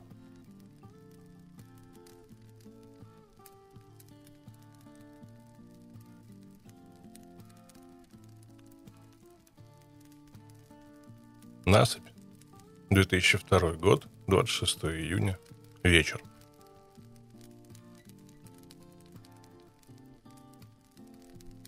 Я открываю глаза и снова вижу мотылька, который цепляется за синюю клюпку Урала. Упрямый. Такой же, как я. Чего упрямишься, глупый? Лети отсюда. Лети к своим цветочкам, куселькам, клеверу. Здесь нет ничего, кроме железа, бензина и масла. Впрочем, здесь не так-то просто и найти тот самый цветок. С стороны реки слышится натужный рев двигателя. Наконец-то. Это Урал Будаева. Спартак Будаев рвет жилы, налегает на руль, заставляя Урал скакать с камня на камень и ехать туда, куда надо. Мотоцикл рвется в воду, но цепляется рамой коляски за огромную глыбу и его разворачивает. К Будаеву подскакивают сразу трое. Его сын, 15-летний Юра, Вадим Мицкевич и Андрей Кравчук. Я бросаюсь было навстречу, но тут же сдерживаю себя. Троих мотоцикла довольно. Юра и Андрей налегают на коляску сзади, Вадим тащит мотоцикл спереди, Урал соскальзывает с камня, ныряет в воду, вверх поднимается фонтан брызг и пара. Будаев выбрал другую траекторию движения, он зашел по каменистой ложбине вверх и теперь спускается по течению наискосок. Мотоцикл снова буксует, Вадим стоит по колено в воде, подталкивает его. Будаев благополучно выбирается на берег. Это несложный брод, и все происходит так долго, потому что все уже смертельно устали. Будаев ловко разворачивает Урал на песчаном пятачке, подъезжает к моему Уралу и ставит мотоцикл в ряд. «Алин, дай зажигалку». Его высокий голос звучит бесстрастно. Он закуривает и уходит, зажав в зубах такую же, как у меня в кармане приму. Свои сигареты у него закончились еще вчера днем, и вечером они с Вадимом пытались курить березовые листья. Остальные тоже возвращаются, и я остаюсь одна. Они больше не спешат, да и спешить, в общем-то, почти некуда. Ясно, что мы не успеваем пройти маршрут в срок. Теперь они отдыхают. Отсюда их не видно, противоположный берег круто уходит вверх, а потом дорога ныряет в ложбину. Там на обочине лежит гигантский ковш эскаватора. Перед тем, как мы начали переправляться, Будаев залез на него и курил, о чем-то невесело размышляя. Вид у него при этом был колоритный. Голый по пояс, двухнедельная щетина на похудевшем черном от загара лице, вязаная синяя шапочка подвернута и сдвинута на самую макушку. Серые милицейские брюки, болотные сапоги. Может быть, он никак не мог накуриться, а потом, может, сидел и думал, каким ветром его занесло в эту непролазную тайгу. Я порезался фотоаппаратом. Он увидел фотоаппарат и подмигнул мне. Следующий мотоцикл перешел через Гагры только через полчаса, а вся переправа заняла не менее трех часов. Когда все мотоциклы оказываются на этом берегу, Вадим и Будаев закуривают, остальные просто без сил садятся прямо на дорогу. Спустя пять минут Будаев бережно тужит сигарету, стряхивает оставшийся табак в пустую сигаретную пачку. Поехали, ребятки. Солнце нехотя клонится за деревья, уже восьмой час вечера. Какой-то день по счету. Девятый? Нет, десятый. Хотя, если считать с того момента, как мы перешли Рубикон, или, если говорить без всякого пафоса, перебрались на Урале-вездеходе – через первый Баргузинский брод. Прошло дней шесть. Это седьмой. Правда, до этого три дня ушло на сам брод, и до брода было еще много чего. Ребята нехотя идут к мотоциклам, начинают неторопливо заводить. Я тащусь к Уралу Алексея, нехотя сажусь на заднее сиденье. За руль садится Будаев. За рулем его мотоцикла сидит Юрка. Он, щурясь, чуть презрительно смотрит по сторонам. Его еще нежное девичье лицо становится чуточку высокомерным. Урал дергается, я цепляюсь за ремешок сиденья, и мы едем вперед. Странно, но после всех испытаний дорога вдруг становится более-менее сносной. Обычная такая лесная укатанная дорожка. Она виляет между низенькими крутыми сопками. Мне почему-то все время кажется, что слева внизу должна быть река Намама – но я понимаю, что от реки мы ушли уже довольно далеко вглубь гор. Дорогу пересекают несколько неглубоких ручьев, которые ребята преодолевают сходу. Мы останавливаемся только тогда, когда оказываемся перед небольшой рекой. Нет, она не представляет для нас опасности. Просто тени от деревьев вдруг стали слишком длинные, а под насыпью старого моста уже темно и холодно. Олег Рудин едет назад и заезжает на насыпь, чтобы посмотреть, в каком состоянии мост. Трухлявый совсем, но моцки пройдут, кричит он сверху. «Заночуем здесь?» – спрашивает Будаев. «Где? На насыпи, что ли?» Вадим Мицкевич чуточку шепеляет, и сразу же даже не поймешь, какие звуки он произносит не так. Но тянет ответ Будаев. Если вездеходы ночью пройдут, мы в стороне будем. Ладушки? Лады. Наша молодежь, Олег Рудин и Женька Королев – Рады остановке уже просто потому, что можно слезть с мотоцикла и заняться чем-то другим. Иногда мне кажется, что они даже не устали, столько у этой пары энергии. Я смотрю на небо. Боже мой, над нами голубые небеса. Только несколько маленьких, беленьких, как идиллические овечки облаков, и все — как только был объявлен привал, Юрка соскакивает с отцовского мотоцикла, и Будаев сам загоняет Урал на насыпь.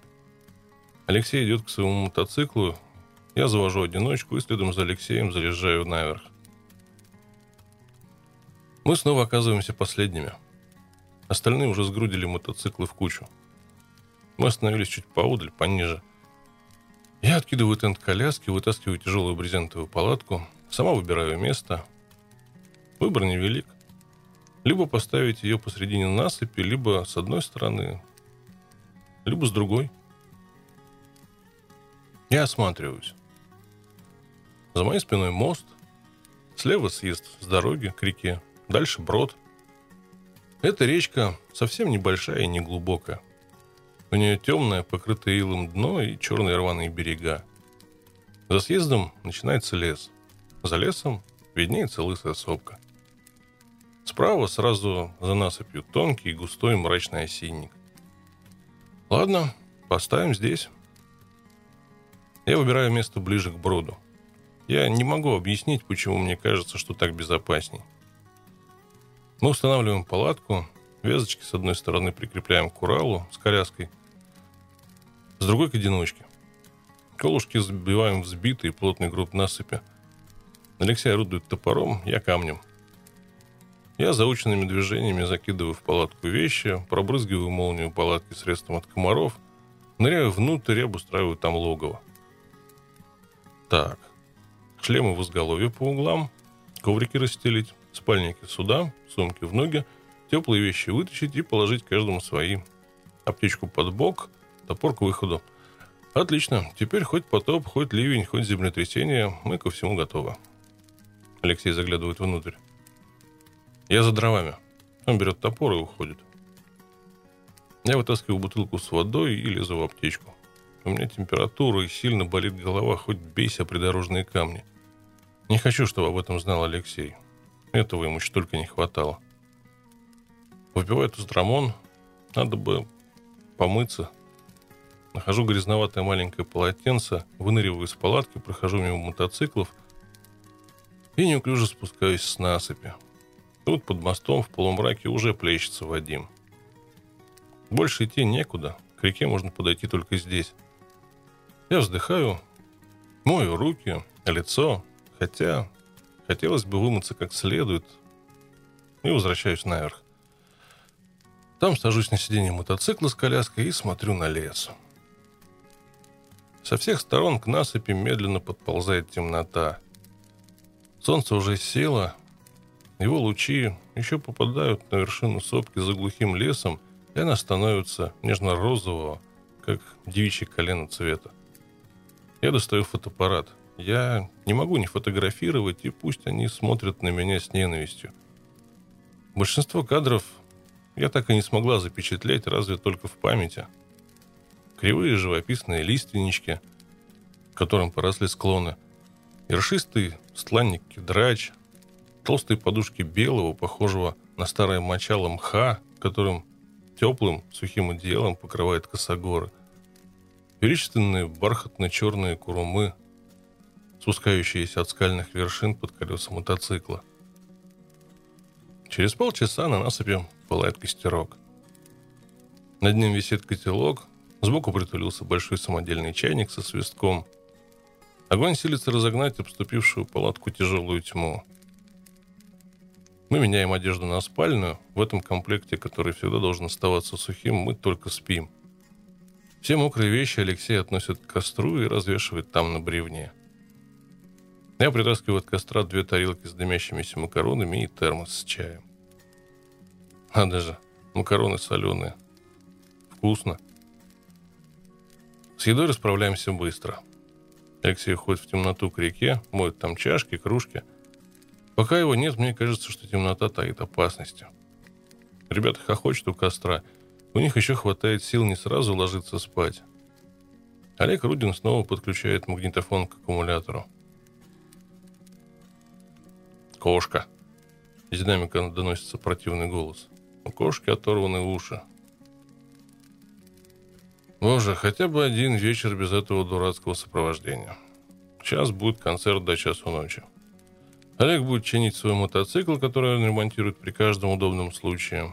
Будет отчаянно газовать. Кошка с оторванными ушами сменится ботяней комбатом.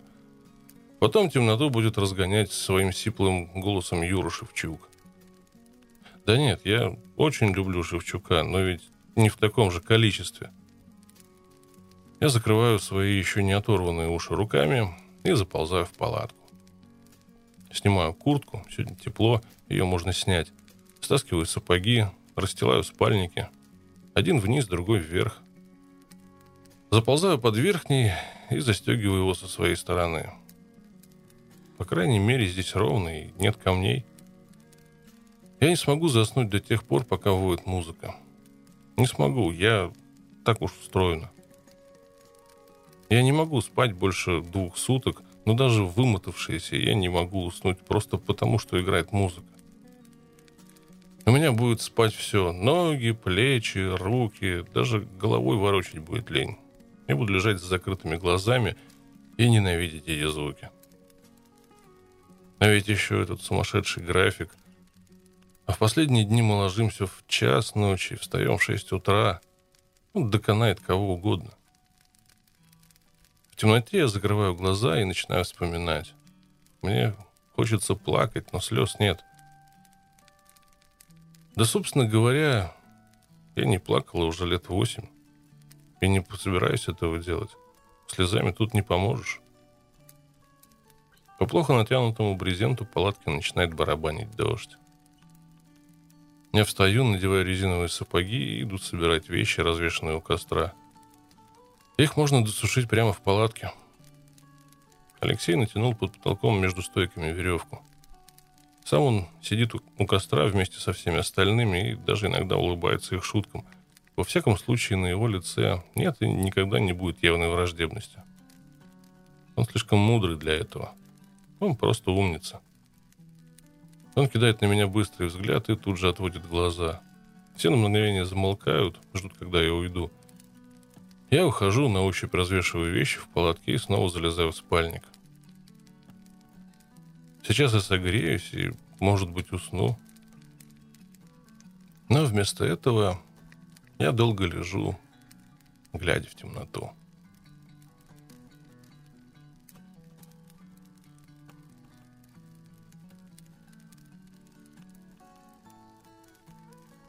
Эксперты – 1998 год, август.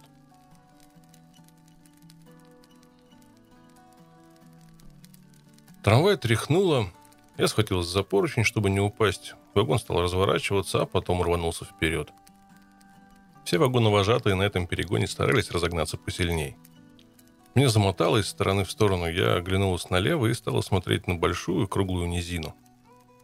Трамвайные пути были проложены над обрывом, мы делали здесь огромный полукруг. Посередине низины был вырод канал, по берегам ютились серые лачуги дачников.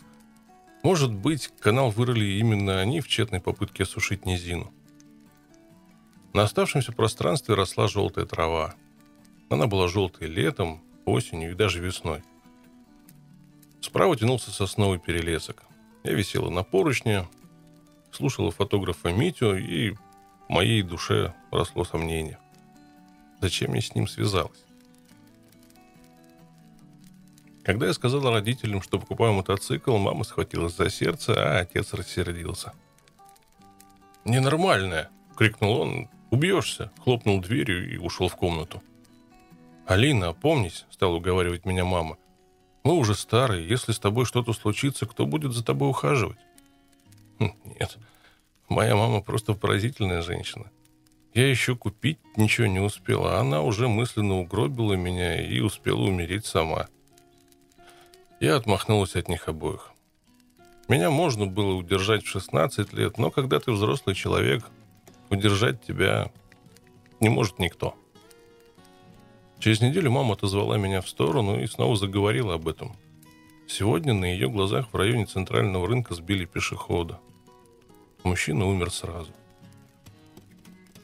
Знаешь, я тут подумал, а твои двоюродные братья, Витька и Санька, вон уже лет по 20 на мотоциклах гоняют. Владик тоже, и ничего вроде. Видать, каждому уже свое на роду написано. Ты только будь поосторожней. Знаешь, добавила она вдруг, когда ты на Байкал ездила, мне на даче сон приснился. Белый-белый конь бежал по дороге. И так хорошо мне было. Она замолчала и погладила меня по плечу. Она всегда была скупа на ласку. Весь последний месяц я старалась найти нужный мне мотоцикл. Все время попадались объявления о продаже Днепров, а подходящего Урала не было. Я несколько раз давала объявление в газету, но телефон молчал. И вот буквально вчера раздался звонок, и правильно поставленный мужской голос сказал, что у него есть именно то, что мне нужно. Мотоцикл «Урал» 1990 года выпуска, синего цвета, с пробегом в 2800 километров. Если хотите посмотреть, приезжайте завтра в 11. У меня гараж в кооперативе в Майске. Сразу за площадкой техосмотра. Знаете? 53-й бокс. Да, я вас у ворот встречу. Я заволновалась. Я вдруг поняла, что понятия не имею, где живет Алексей. С той дождливой ночи прошло уже две недели. Мы виделись всего два раза в пойме реки Китой – Алексей учил меня ездить на своем соло. Наши встречи длились всего по полчаса. Как же мне его найти? Я бросилась звонить Зиновию. Ты подойди в редакцию. Сейчас Костя Евгеньев из пресс-службы ОВД подъедет. Он же милиционер как-никак. Спроси у него. Сорокалетний Костя внимательно выслушал, хитро подмигнул и позвонил в справочную. Васильевых в ангаре оказалось трое – один жил в юго-западном районе, один в квартале, а третий в поселке Северном. Я задумалась. У меня почему-то вылетело из головы, что он живет в частном доме, который из них мой. Снова мне на помощь пришел Зиновий. Помнишь, твои байкеры сюда к нам немцы приводили? Ну, который на Ямахе вокруг света ехал. Хуберта Штейнхаузера. Он останавливался у Алексея. Посмотри фотографии. Митя ездил его снимать.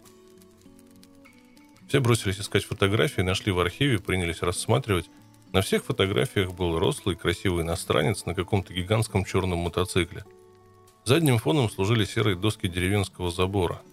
Алексей жил в поселке. Этим же вечером я отправилась в Северный, на самую окраину Ангарска, которая появилась еще раньше, чем был построен сам город – я не знала, что я встречу там, и главное, как отреагирует на моего появления Алексей. Несмотря на то, что я долго изучала карту поселка, я все же заблудилась и несколько раз выходила на берег Китоя. Потом, перепутав улицу, стучала в какие-то высокие, выкрашенные зеленым ворота, но в ответ слышала только грозный собачий лай. Потом, расспросив прохожих и сбежав с косогора куда-то вниз, я с удивлением обнаружила странный забор из обычных комнатных дверей, который, кривляясь и приплясывая, уходил в сторону. На заборе чьей-то твердой рукой была привинчена новенькая табличка «Улица Зеленая». Я прошла вдоль забора, надеясь, что забор принадлежит другому хозяину. Так оно и вышло. Нужный мне номер 7А был прикреплен к высокому, крепкому, новенькому забору. Мне не пришлось стучать в калитку. Собачий лай предупредил хозяев о моем приближении. На встречу вышел высокий хмурый мужчина – Алексея? Сейчас. Он вернулся внутрь, я слышал, как он поругивает собаку. Тихо, Мухтар, что зря брешешь?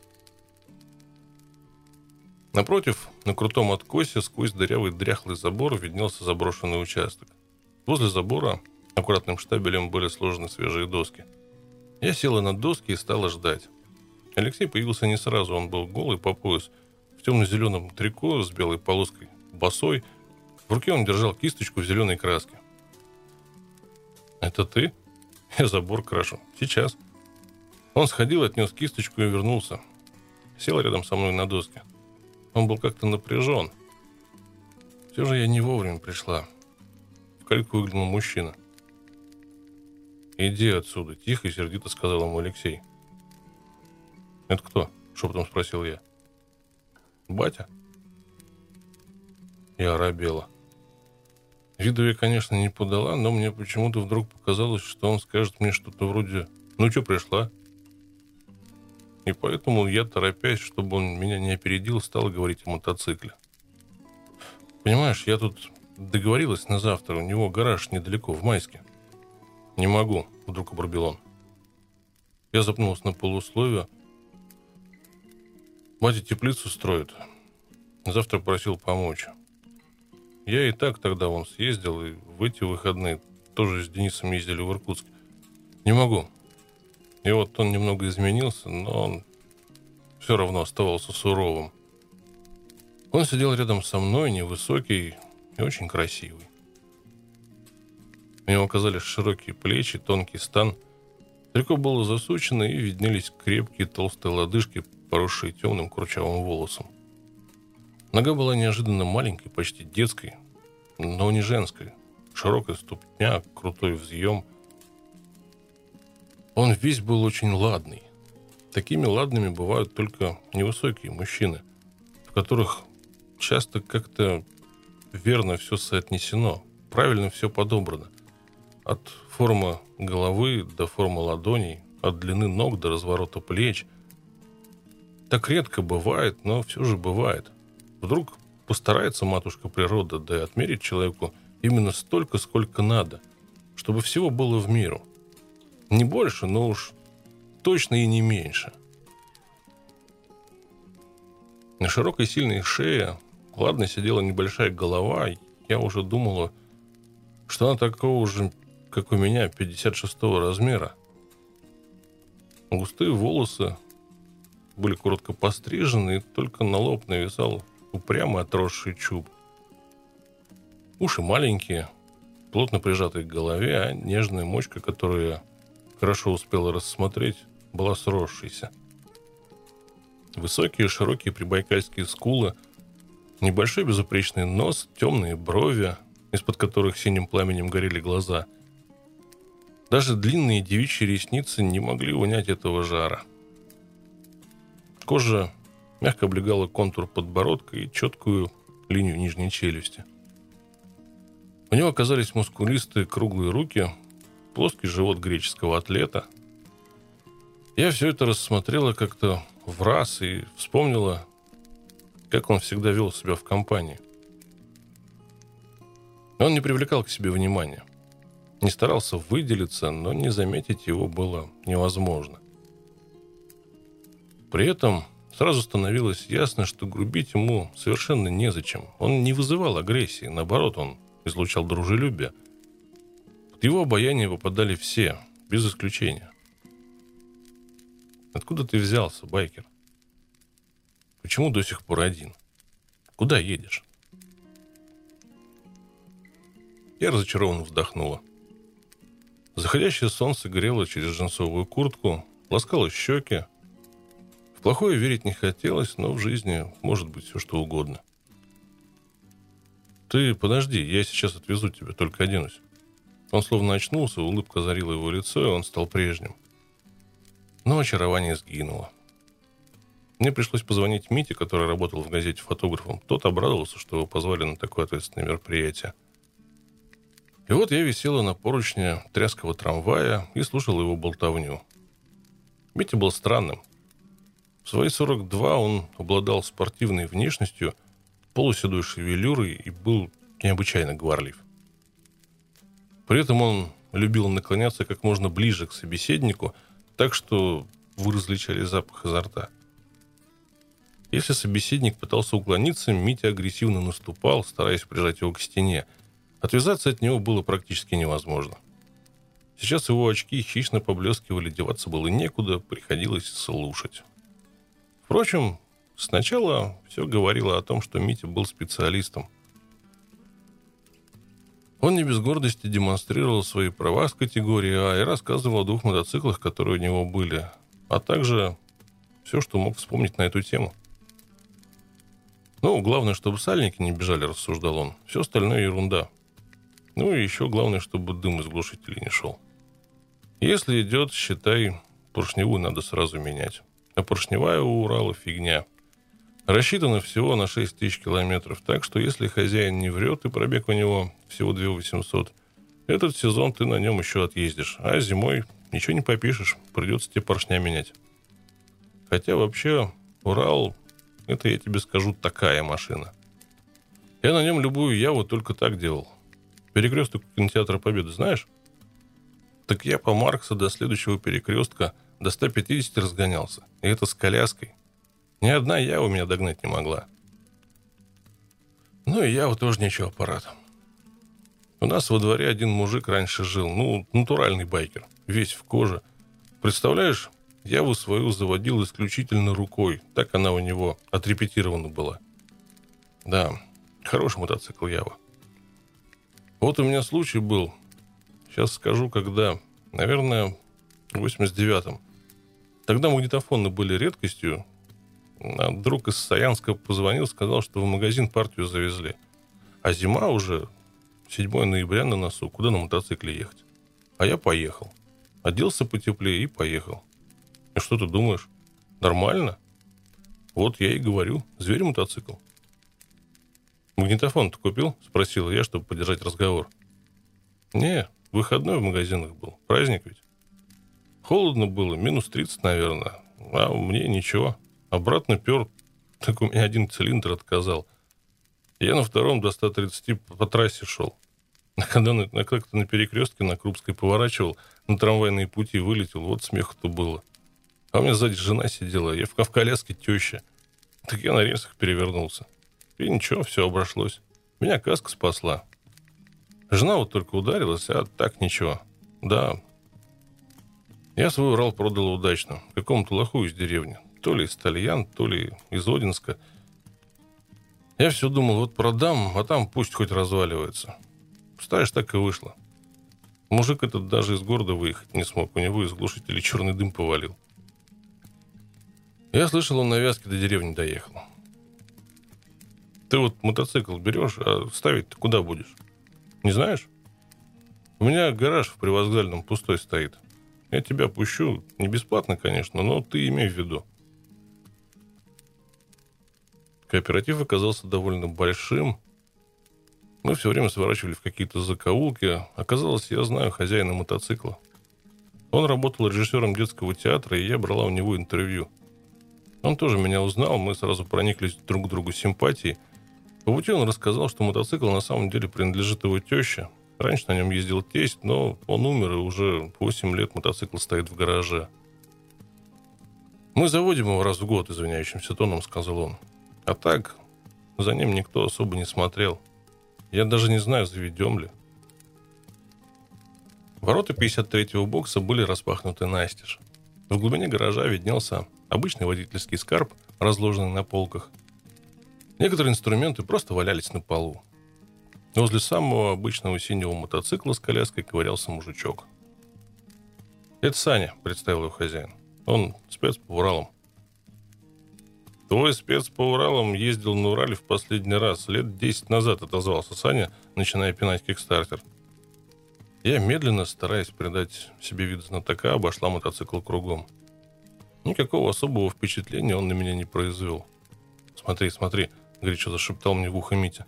«Амортизаторы текут, вилка он тоже. Одно перо точно бежит. Смотри, и задний фонарь на коляске разбит». Я смотрел и ничего не видел. Впрочем, от новичка этого никто не ожидал. Мужики следом за мной по очереди также неторопливо обошли мотоцикл, и Саня снова пытался безрезультатно попинать кикстартер. В алюминиевой глубине двигателя что-то утробно булькало. Мотоцикл шатал от Саниного напора, но заводиться он не захотел. Минут через десять Саня выдохся. Пришла очередь хозяина, но его хватило ненадолго. Он устал еще быстрее друга. Несколько раз пнул стартер Митя, а потом обернулся ко мне. «Не, бесполезно. Нужно зажигание настраивать». «А ты умеешь?» — с надеждой спросил хозяин. «Не», — ответил мой эксперт. Ладно, тряхнем стариной. Саня нашел где-то в гаражных недрах отвертку, снял крышку зажигания. Прошло еще минут 20, кикстартер пинали по очереди. Даже мне позволили пнуть его пару раз.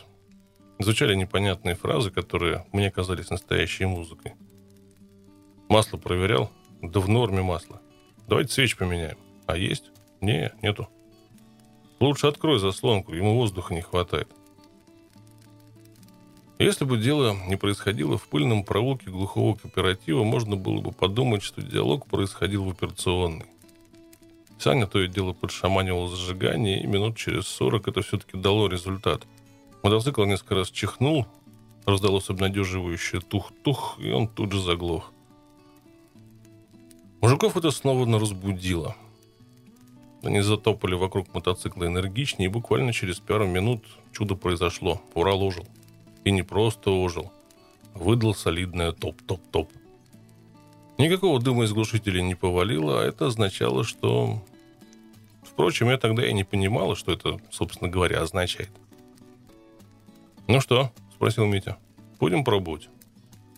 Я неуверенно кивнула, и в тот самый момент, когда сердце этого синего монстра забилось, мне в первый раз стало страшно. После всего, что я сегодня от Мити услыхал, ехать с ним не хотелось. Тем более меня очень пугали сиденья. Черные резиновые лягушки шатко прогибались от малейшего давления на них. Зато Митя, явно соскучившийся без лихой езды, бесшабашно вскочил в седло, развернулся в узком проходе и газовал, что есть силы, накручивая рукоять. Мотоцикл устрашающе выл. «Садись!» — крикнул Митя. Лучше бы я этого не делала. Но, как говорится, хорошая мысля приходит опосля. Я решительно прыгнула назад, сразу же ухватилась за резиновое кольцо лягушки и вовремя. Митя настолько резко открутил ручку газа, что в следующий момент я чуть не слетела назад. В последующие секунды я поняла, что значит находиться на спине взбесившейся лошади. Митя ездил, игнорируя все законы физики. Это напоминало тренажер для Родео. Сиденье валилось то вперед, то назад. Резиновое кольцо растягивалось, норовя лопнуть, и я молилась, чтобы эта поездка закончилась для меня благополучно. Порыскав по кооперативу и чуть не врезавшись в какой-то автомобиль, Митя резко вырулил к воротам и, словно взбесившийся от нашествия паутов Сивка, вырвался наконец на свободу. Странно повиливая, то и дело дергая мотоцикл, он понесся по дороге, гоняя машины. Мне стало совсем плохо от одной мысли о том, что мы сейчас нарвемся на гаишников, и документов на мотоцикл у нас не было, как и шлемов. Площадка техосмотра располагалась рядом, и гаишников здесь было много. «Поворачивай!» – заорал я Мите, чтобы было мочи, стараясь перекричать рев двигателя. Как ни странно, он меня послушал. Видать, и самому не хотелось связываться с продостами полосатых палочек. Все так же, рыская из стороны в сторону, дергая мотоцикл, он вернулся в гараж. Я покорно болталась сзади. Не могу описать состояние тихой радости, которое охватило меня в тот самый момент, когда мы остановились, и Митя заглушил мотор. Очень осторожно я слезла с мотоцикла, понимая, что в юбке мне не ходить недель пять, не меньше. Я до черноты отбила ноги о сиденье и коляску. Трясущимися руками я вытащила сигарету, закурила. «Ты что ж, всегда так водишь?» – спросила я Митю. «А что, движок-то проверить надо?» – он ухмылялся. – я сделал несколько глубоких затяжек, стараясь хоть немного успокоиться. Он напугал меня до смерти и, кажется, даже не понял этого. Он радовался, как ребенок. «Ну и как впечатление?» – спросил я его, стараясь не смотреть в глаза. А то бы он там такое прочитал. «Да ничего, приемистый». Это я смогла понять и без него. «Ну так что, брать его?» Вить наслаждался моментом. Вилку у него закусывают, к тому же она течет, амортизатора. Сальники менять придется. Нет, подожди немного, может, что-нибудь получше предложат. По-моему, ему просто понравилось выбирать мотоцикл, и он хотел продлить удовольствие. Ну уж дудки. Хозяину мотоцикла я сказала, что подумаю, взяла у него номер телефона и распрощались. Вечером ко мне приехал Алексей и поставил меня перед фактом. Я свободен, поехали, буду учить водить. Но водить я в этот раз не смогла. От одного звука работающего ураловского двигателя у меня затряслись руки, и Соло, словно пьяный, начал вилять по асфальту. «Что-то с тобой сегодня не так», — сразу заметил Алексей. Я рассказал о том, как выбирала мотоцикл. «Может, движок у него приемистый?» — переспросил Алексей. Я кивнула. «Тогда брать надо, что мяться-то? Сальники поменять минутное дело. Не дымит?» «Вроде нет». Тогда берем. Я пожала плечами, вздохнула. Берем. А как его переписывают? Его же в ГИБДД гнать надо. У меня прав нет, у хозяина тоже. Я помогу, не проблема. Звони этому мужику, скажи, что в следующую субботу перепишем. Ты говоришь там, да не торопись, может, цену сбить сможем. А потом мы купили мотоцикл. И это была настоящая эпопея. Я в 6 утра поехала в ГИБДД занимать очередь на сверку номеров, и мне пришлось долго объяснять довольно дружелюбно настроенным мужикам, почему я занимаю очередь, но машины у меня нет. Алексей вместе с хозяевами гнал мотоцикл, а опоздал, потому что мотоцикл заглох в километре от управления ГИБДД и заводиться не желал. Ну а потом мы бегали, заполняя бумаги. Бумаг было очень много, и все они почему-то не помещались в обеих руках, и я их постоянно путала – Наконец, после снятия с учета и оформления справки, мы судорожно рассчитались с тещей режиссера, стоя между дверьми управления. А когда под вечер, измотанные беготней, мы вдвоем с Алексеем поехали ставить мотоцикл в митинг-гараж, двигатель вдруг задымился. Он просто грязный и перегрелся. Масло обгорает. Нужно карбюратор отрегулировать, спокойно объяснил мне Алексей. Так я стала владелицей жуткого, огромного синего чудища. От бывших хозяев мне достался комплект ключей, засаленная инструкция по эксплуатации, которую Алексей посоветовал проштудировать. А еще мне в наследство достался неработающий поворотник, неотрегулированные карбюраторы. И что совсем с этим делать, я понятия не имела.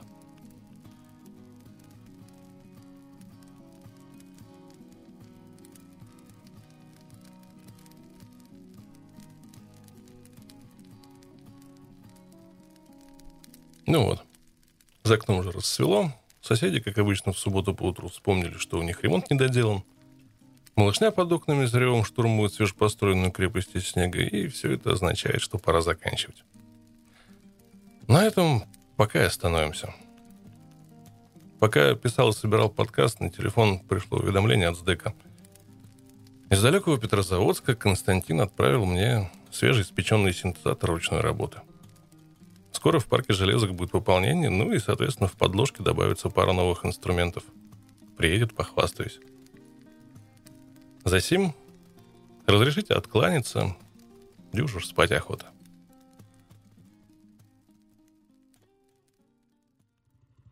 Вы слушали подкаст «Двухколесная история». Заглядывайте через неделю за следующим выпуском.